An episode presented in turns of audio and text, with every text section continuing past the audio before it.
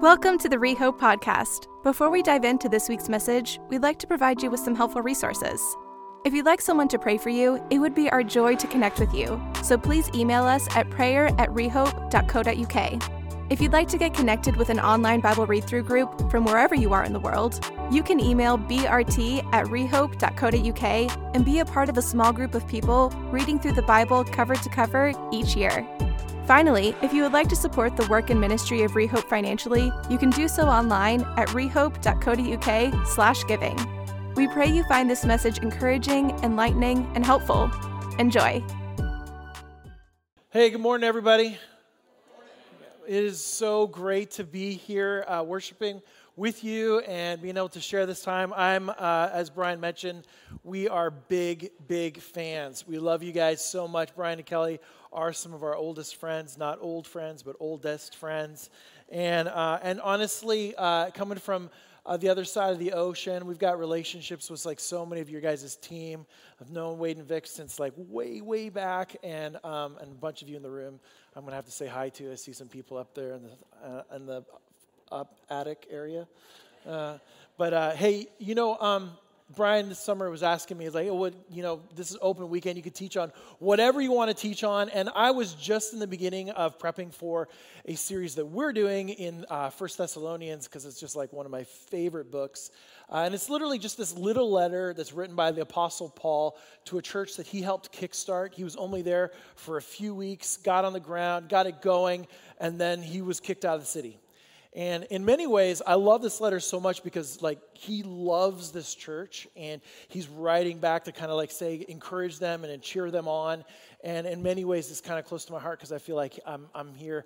I love you guys on the other side of the ocean, cheering you guys on, really believe in you. My wife, Brittany's over there too. Um, we'd love to say hi at some point in time.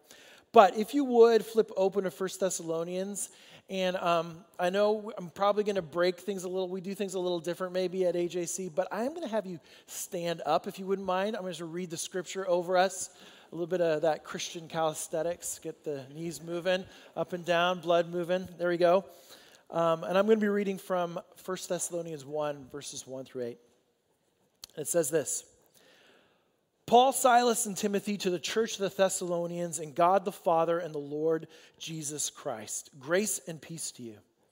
We always thank God for all of you and continually mention you in our prayers. We remember before our God and Father your work produced by faith, your labor prompted by love, and your endurance inspired by hope in our Lord Jesus Christ.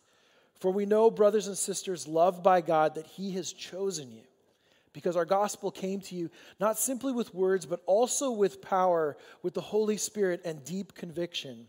You know how we lived among you for your sake. You became imitators of us and of the Lord, for you welcomed the message in the midst of severe suffering with the joy given by the Holy Spirit.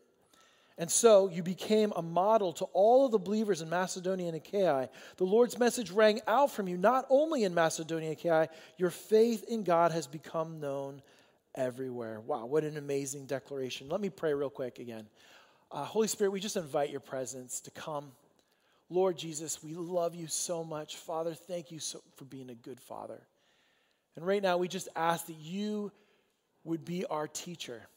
Would you open up the text? Would you show us the things that we need to hear? Would you change us from the inside? We need you to move us to become more and more like you, Jesus. We love you. This is all for you. And in your name we pray. Amen. Amen. You can grab a seat. So there's like this now like famous story that's been told, and, and it's probably even been told here.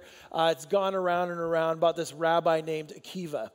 And the Rabbi Akiva, it said that one day he went out for this really long, like reflective, contemplative walk, uh, you know, thinking about life and God and theology. Uh, and in the midst of his con- contemplation, a fog kind of settled, uh, and lost in thought, he missed the turn to his village. And he ended up out in front of these giant Roman gates. And in the midst of the fog, a voice comes kind of like calling out, like, Who are you? Why are you here? And, you know, he's, Rabbi Akiva is shaken from his kind of lost in thought. And, and, and he's like, uh, I'm sorry, what? Who are you? Why are you here? So then the rabbi considers for a moment, thinks a bit about that, and, And he comes back with his own questions, as rabbis often do, asking, How much do you get paid to do this? And now the soldiers put back a little bit, like, What, what, what? Why are you asking me this question? Well, I don't know. I'm just like, you you work here. How much do you get paid to ask these questions? And the, and the soldier's like, Well, I get paid two drachma a week.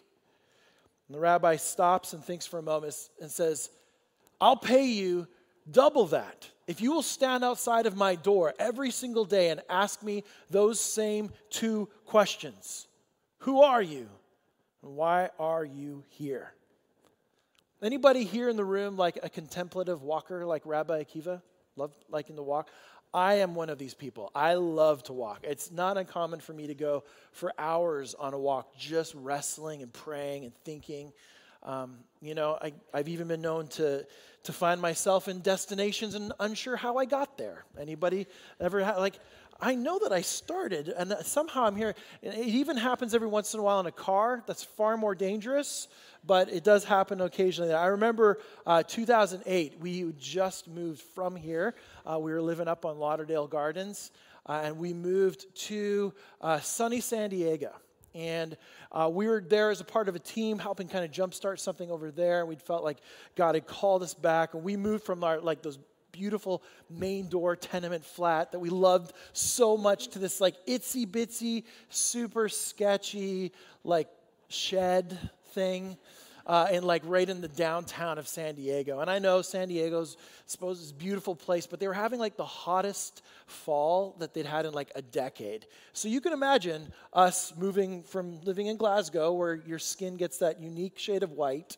It's like opaque, like practically clear, and uh, and and then moving to sunny San Diego, where it's just hot all of the time. And our and our teachers were hounding us, like, put more suntan lotion on your kids. They're turning into like tomatoes. And and it was just intense. And honestly, the work that we were there doing wasn't going very well. We were wrestling through, and, and we were just uncomfortable, out of place, confused. It was a really, really rough season.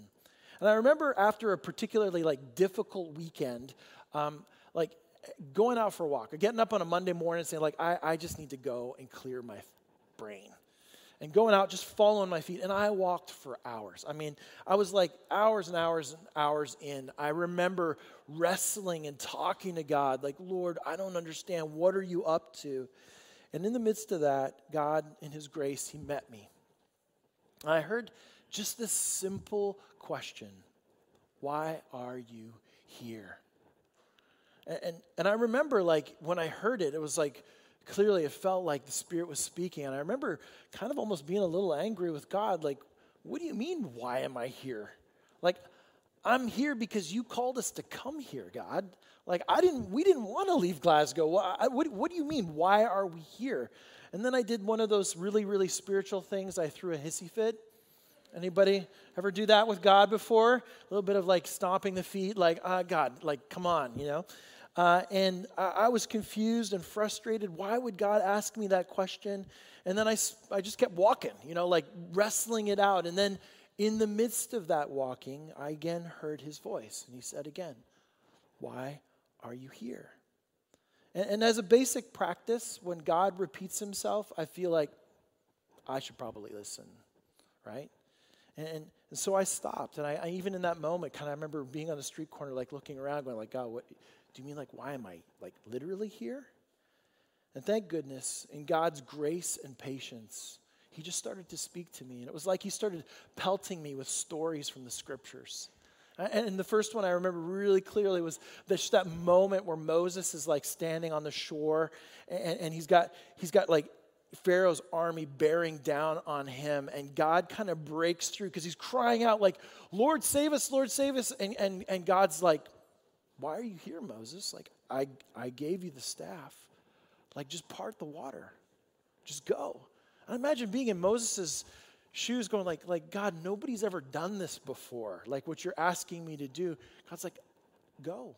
I've given it to you already. You know who I've called you to be. Go be that person. And then another, another story that came to mind was that story of Elijah, you know, after his huge encounter with, with the prophets of Baal and the, and the, fire from heaven, and he's on the mountain, and then he like runs for his life, and he ends up all alone, depressed, discouraged, crying out to God, and, and God's voice comes breaking in again. It's like, like Elijah, why are you here? Like Elijah, you, you know who I am, you know who you are. Like, go anoint those kings. Go call the next generation up. Go do the thing that I've made you to do. You know me. You know who you are. Uh, and then, even the story, another story that came to mind was the story of like Jesus with his disciples, where they all come to him. They're super flustered. There's thousands of people, and they're all hungry, and they've only got like a few loaves and fishes. And they come to Jesus, like, What are we to do? And Jesus is like, You guys give him something to eat. Everybody, anybody ever read that story going like, what? Like, he's like, you guys do it. You've got this. It's Jesus is like, you, you know the work. You've seen it. You know who I am. Therefore, you know who you are. So go do the things that, that we do. Who are you? Why are you here? I'm not entirely sure what it was specifically about those early sermons that Paul must have taught to the Thessalonians, but, but he writes that the good news came as more than just mere words. They carried power, dunamis, dynamite. There, there was this full, like, Holy Spirit activating presence to them. And then there was this deep conviction, says Paul, and that somehow inspired like a transformed lives. And then there was some other little element, missing element. And I think it, I think we know a little bit of the backstory from Acts 17. Paul and Silas had spent some time there. It had been about three weeks. There was a little bit of shared life with this community that was suffering. And, and there was something about that shared experience that set the Thessalonian church on this incredible, potent, um, like path for the gospel of Jesus. In fact, Paul says their faith had become known everywhere. And I think the key word is actually found in verse 6. In verse 6, Paul says that they became imitators of them. Imitators. So you've got the gospel, the, the life, death, burial, resurrection of Jesus, the message of Jesus, mixed with the Holy Spirit's activating presence and this deep conviction and imitation. And, and that word imitation, it can be a little bit tricky for us, right? Because uh, I, I don't know about you guys, we have like imitation as like the adjective, and that might be like we would use it with like imitation crab, imitation, which is never normally a good thing, like imitation crab. But but we also have imitation as like a verb or a noun, which is more like mimicking or duplicating, uh, becoming like someone or like something else. And this is the this is the version that Paul's pointing at here. And this can be a good thing or a bad thing. We can mimic and become like the thing that we are mimicking. I, Brittany and I were recently in Chicago uh, visiting our, our, kind of our two middle kids, Kelton and Mackenzie, uh, and, and they wish that they were here right now. I'm, I'm 100% sure of that. But, anyways, we were visiting them, and it was a crazy kind of that experience where you have with your kids where you're sitting there i'm so proud of them. They're they're wrestling forward and doing well in, in school and doing well in their places that they're serving and they're and they're, and they're loving their the kids around them and they're both one's an ra and one's an assistant ra and so they're caring for their the, the students on their dorm section level and they're just doing everything and I was one part like super proud, like, wow, they're doing so much good stuff. And then I was one part kind of convicted. I'm like, they are so much like their mother and myself. Um, me too, not just Brittany. Uh, they, they don't do boundaries well. They say yes to everything. They end up overcommitting and being exhausted. We were talking to our two kids, and they're just so tired all of the time, trying to do it all. And I'm like, wow, you guys you are just two chunks off the old block. You are just like us. And I think that's the thing. It's like, in many ways, our our way of mimicking, our way of duplicating, close proximity, it's the way that we learn how to human.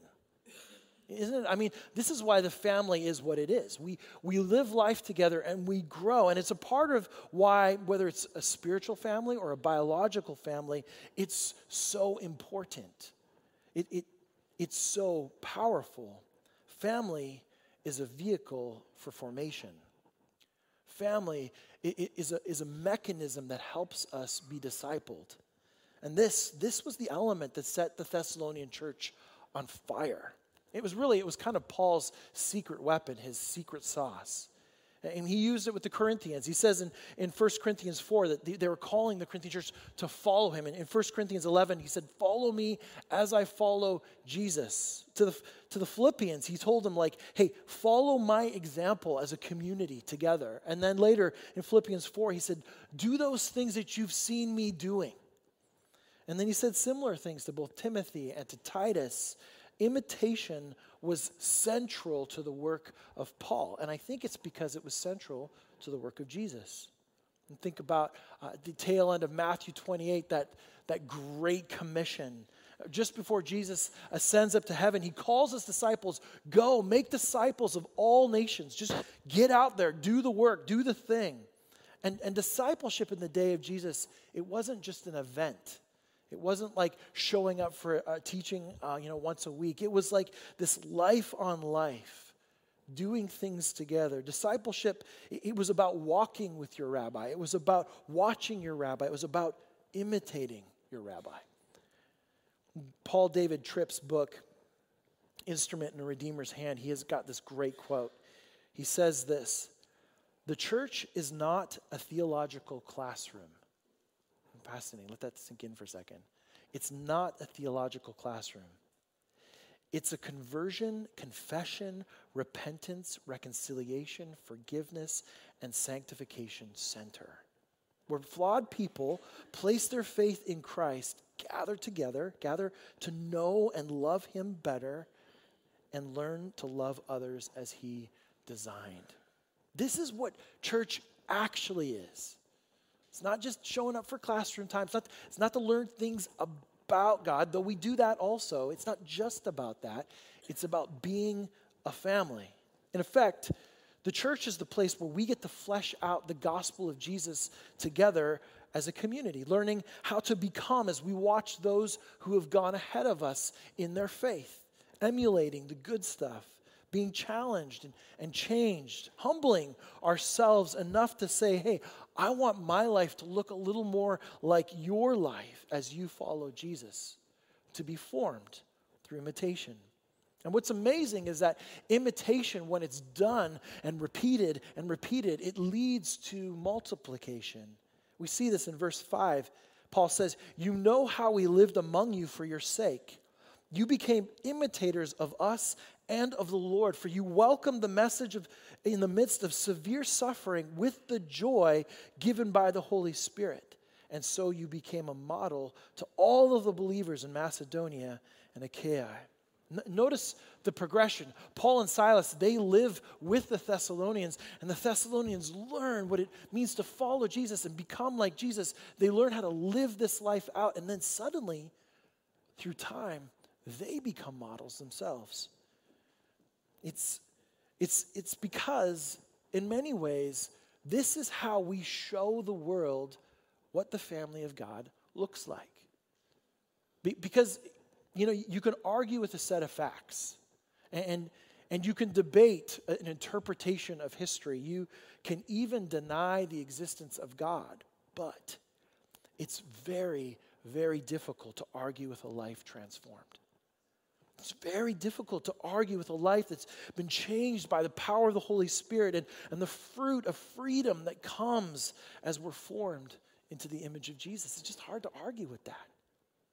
But it does beg the question what, what was it that the Thessalonians saw in Paul that, put, that they put into practice? What was that work that they began to do? Well, Paul describes three things that he observed in them. First, their work was produced by faith. The word for faith in the original language, it includes this idea of like faithfulness and reliability. So when our work is produced by faith, it points at the reliability or faithfulness of the thing that we are trusting in. And then so if you if you add into that then the idea that Hebrews 11 says that that faith also has like an assurance in what we do not see there's some sort of unexplainability connected to faithfulness. And those two things, they don't tend to go together very well. So, so, maybe, so maybe an analogy. I'm standing here on a very secure, stable stage. right? I'm, I'm hoping it's stable. Hopefully it's, Laura, it's not going anywhere, is it? Is it going to be okay? I'm, I guess get it solid. Okay, so I'm standing on the stage, which you guys can all see. It's holding me up firmly, right? But imagine with me for just a moment, if you will, if the stage was invisible. Imagine that I was simply standing in front of you all in thin air. I mean, that'd be pretty cool. I mean, that would be Rehope, that'd be upping their game. I mean, they would have the only invisible stage in town, I am sure of it. Uh, and it probably people would come from all around because they would want to just say, like, what is going on there? That's unexplainable. That's incredible. What is supporting them as they stand there and lead and worship and teach? What, what is it that is lifting them up? Well, the Thessalonians' work, it pointed to the, at the faithful reliability of an invisible, loving God. Their lives, it had, they had an unexplainable stability to it. Amidst deep suffering, amidst persecution, their lives, their day to day lives, pointed at divine help. The, the result was it left people around them wondering, like, how are they doing that? What's, what's holding them up? What's supporting them in the midst of that difficulty as we persecute them for their faith? Why are they still standing? What's going on there? Consider for a moment do, do our lives reflect evidence of the faithful, reliable presence of a loving Heavenly Father? Do, do people look at our, play, our, our look at us in our workplaces or in our schools or in our neighborhoods and do they go, man, what, how are you standing amidst your difficulties? What, are you doing in order to, to be able to be sustained through this? What's holding you up? And do they wonder to themselves about our invisible Maker, about His family, and wonder to themselves, how, how are they doing that? How are they living their lives? But there's more. Second, their labor, according to Paul, was prompted by love. Now, the notion of love in our day and age, it carries all sorts of complexity. Uh, but I want to keep us focused. So I'm going to look at like the, the pinnacle of biblical love. And we really see that in John 15. It's this idea of laying one's life down for our friends. The apex of biblical love is sacrifice. Not, not warm fuzzies, not quality time, not sex, not even chocolate. Uh, it's dying to self. For those that are chocolate fans out there, it's not, that's not the epitome of love, I promise. The Thessalonians' labor was motivated by love love for Paul and Silas, uh, love for each other, love for their, even their broader community, but most primarily, it was their love for Jesus. They, they, they were motivated and driven by this, this fixed love, this fixation on their Savior. And ultimately, that's what poured out on the community around them. There's something about wholehearted love that fires up death to self, isn't there? It's like when our hearts finally find something big enough to give themselves to, that, that we begin to forget about ourselves. We, we begin to forget about secondary things, even important secondary things. Now, of course, this can be abused, but there are times when love moves us and motivates us to lay down our own lives for the thing or the person that we love. Any new parents in the room? I mean, I, I, have had a chance to spend some time with some of you. Is there any other human on the planet that you would sleep two to three hours a night for, right? Probably no. Very short list. Uh, is there any other human on the planet that you would endure unsettlable cries, that you would be pooed on, spit up on, everything else on, right? And then, right when you're at the end of your rope, wondering if there's a way to trade them back in, maybe get a puppy or something, you know, um, they smile at you, right? And you're like, oh man, okay, let's do it again, you know? In the midst of severe suffering, deep persecution, the Thessalonians kept on serving and sacrificing, motivated by love. I wonder to myself sometimes if, am I motivated? Is my labor motivated by love? I mean, I know my own heart. I, I am prone to be motivated by all sorts of things, whether it's like wanting approval or affirmation or, or maybe the respect of my peers. And those aren't necessarily bad things, but they can be huge distractions. Jesus himself modeled for us radical, selfless love. God's love. It was God's love that sent Jesus to the world for us, right? It was boiled up from inside the Trinity itself and poured out on all humankind a passion that none would be lost. When was the last time that my service for the Lord was like motivated by good old fashioned passion?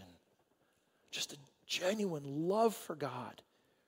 Man, this is what we see. This was, this was in the heart of the Thessalonians. This is the God stuff. But Paul's got one more, third. Their endurance was inspired by hope. Again, the word for endurance in the original language, it includes the ideas of like steadfastness and perseverance. It's an interesting word because its root word is the word that we get the idea of like abide or remain. In, essence, you, you know, I mean, think about the idea of Jesus calling his disciples to abide in him. In essence, the Thessalonians' ability to, to remain in Jesus in the midst of suffering was sustained by keeping their hope in Jesus. And not just like in Jesus in a general way, specifically in his kingly return. Jesus was coming back. And that gave them the hope that they needed to keep fighting forward. First Thessalonians carries on in verse 8. It says, Therefore, we do not need to say anything about it, for they themselves report what kind of reception you gave us. They tell how you turned to God from idols to serve the living and true God, and to wait for his Son from heaven whom he raised from the dead, Jesus, who rescues us from the coming wrath. In the midst of their suffering, and, and the suffering that was resulted from them shifting allegiance from the other gods and from Caesar onto Jesus himself, they chose to remain in Christ. And the, the weapon that they used to fight with was the weapon of hope. If, if living with faith is about having a life that points to fa- a faithful, reliable, invisible God, then living with hope is about having a life that is sustained by a confident, expectant return of King Jesus. Uh, our determination in the face of suffering, in the face of difficulty, it is the face of Jesus and his return in life with healing in his wings. I know this has been a difficult season for humanity. For all, all every parts of the world, even the last few months have increasingly been difficult. And they've taken their toll on, on the world, they've taken their toll on families, they've taken their toll on the church. Well, what does it mean for us to continue to fight forward? Well, hope grounded in Jesus, it is the fuel for endurance. And the Thessalonians, they walked through all of their suffering and they were able to do it by keeping their eyes fixed on him. But how does this work practically? Like, what does this look like in a day to day kind of normal life? Is this just about putting a smile on our face? Is it about kind of like wishful thinking?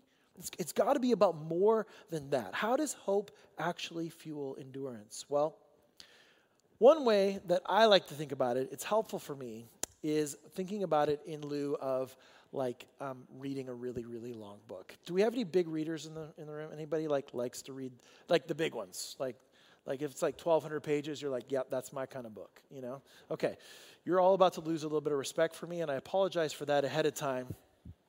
But for me, um, I enjoy reading a big book too, but because I don't have a lot of time, sometimes it's like I'm committing to this thing and I'm giving, I'm giving my life to this book for a season, and I want to make sure that it ends the way I want it to end okay? And if I maybe five or six or seven chapters in find a character that I really enjoy, and I'm like, they better not kill this character off. I break all of the cardinal rules. It's a sin. I know in the reading community, it's a sin. I flip to the back and I just start looking for the name. I'm not, I don't, what happened? I know, see, I know, I know, I know. I know it's, it's horrible. It's horrible. But then I find his name. I'm like, yes, I can keep on reading. I've got hope right? You know, it's fascinating, friends, as much as we joke about this, but in many respects, this is what God has done for us. He's given us a vision of the end. And, and, and, the, and the crazy thing is, is that what we find out at the end is that it's actually just the beginning. And the beauty is, is that we have this incredible story, and in the middle bits, there's difficult, hard things. And the creator of the universe thought to himself, you know, what's, you know what I'm going to do to help them endure? I'm going to give them a vision of me coming back. And that's fuel, friends. That's fuel for us to do the work, to be the people, to step into our identity as Jesus intended. Practically speaking, this means that we need to keep reminding ourselves of our story. This is why we do Bible read through groups, right? This is why we keep going back because we need to know the story. And occasionally flipping to the end of the book to refocus on that vision of Jesus especially when things get difficult. The Thessalonian church, it modeled for the people around them lives that displayed a faithful, reliable pre- uh, presence of the invisible God. The people looked at them and said, There is something amazing that is supporting their story that we cannot see. They, they modeled lives of sacrificial, wholehearted love for God. They, they literally poured out their lives for the community around them because they knew Jesus had poured out his life for them and they loved him. And then finally, they modeled lives sustained by a confident, hope filled expectation in Jesus' return. And this, this was the answer to those questions. Who are you and why are you here? The Thessalonians could answer this like, we know who we are. We are His. And we're here for Him. And, that, and that's the beauty as we wrestle even with our own identity, as we wrestle as a society with the idea of identity, we are His and we're here for Him. As we wrap up, I'd like to leave you with an encouragement. I'm going to be stealing some of Paul's words. I'd like to leave you with an encouragement, a reminder, and a challenge. First, on behalf of AJC and on behalf of a bunch of like minded friends, a bunch of people, uh, some who have even been here before, who love your church, I just, I want to say, as your friends, well done. Well done. Your faith has become known, to use the words of Paul. Well done for being a faithful family in the West End of Glasgow. Well, well done for, for loving your community, for, for loving your neighbors well. Well done for showing who Jesus is, for modeling lives of imitation for those in your community. Well done for loving Jesus with all of your heart. Your, your faithfulness is evident. Re:Hope's impact in your community is evident. God is on the move. And at the pre service prayer that we prayed at the South Side, there was this prayer that we prayed about reawakening. I don't know you guys are praying it here as well, but that reawakening, it's in the air. Like, God is on the move. And there's something coming in this day, in our time, that we are going to have the joy to be a part of. And that, that's that's exciting. And your faithfulness to it, well, well done. But second, this is a bit of a reminder as somebody who was here early on, got to walk these streets and literally pray and cry over the streets around here. I want to remind you, friends, brothers and sisters loved by God, that He has chosen you. He's chosen you. He's chosen this church, He's chosen His people. He has placed you where you are for a reason. And He is for you. And you know what? We're for you. We believe in you. Brittany, my wife over here, and I, we, we love and believe in you. I was one of the things I love so much about Thessalonians is that it's like all this family language in it. If you ever get a chance to read through it, well, I know you will. Uh, when you get to it, look for all the family language in there. It's beautiful over and over again. And, may, and, maybe if it's helpful for you, think about like these crazy aunt and uncle over in America in Portland. We believe in you. We are cheering you on. Be encouraged. Be of good faith. He has chosen you. But third, a bit of a challenge. Re:Hope. Don't forget who you are and why you're here. It can be easy. Glasgow's a great city. It's also a hard city. And the need for the gospel and healing work of Jesus, it's never been greater. Like now is the time. Like It can be easy when things get really, really hard to get derailed because they're hard. And it can also be easy when, when things get kind of comfortable to get derailed, right? And those are kind of the two edges we can, we can get off track when, when things get too difficult, when things get too comfortable. My challenge to you is do not forget who you are. The need for the gospel is never been more. These are the times when we need to allow God to speak over us our identity. The city needs you. We are his family, and we're here for him. So, family, don't forget the gospel call God has given you. Don't forget the work that he has set you to. God is calling you to step out in unexplainable faith in this community, to be people of sacrificial love in this community, to fix your eyes on Jesus as your hope in this community. I'd like to pray for you if that's okay. Um, and I might actually have my wife join me up on stage too if that's okay. Just to pray a blessing over you and the work that God has called you to. We, we sure do love you guys. Lord, I thank you so much for Re:Hope. And I thank you for the faithfulness of Laura and the faithfulness of Brian and Kelly and the team here.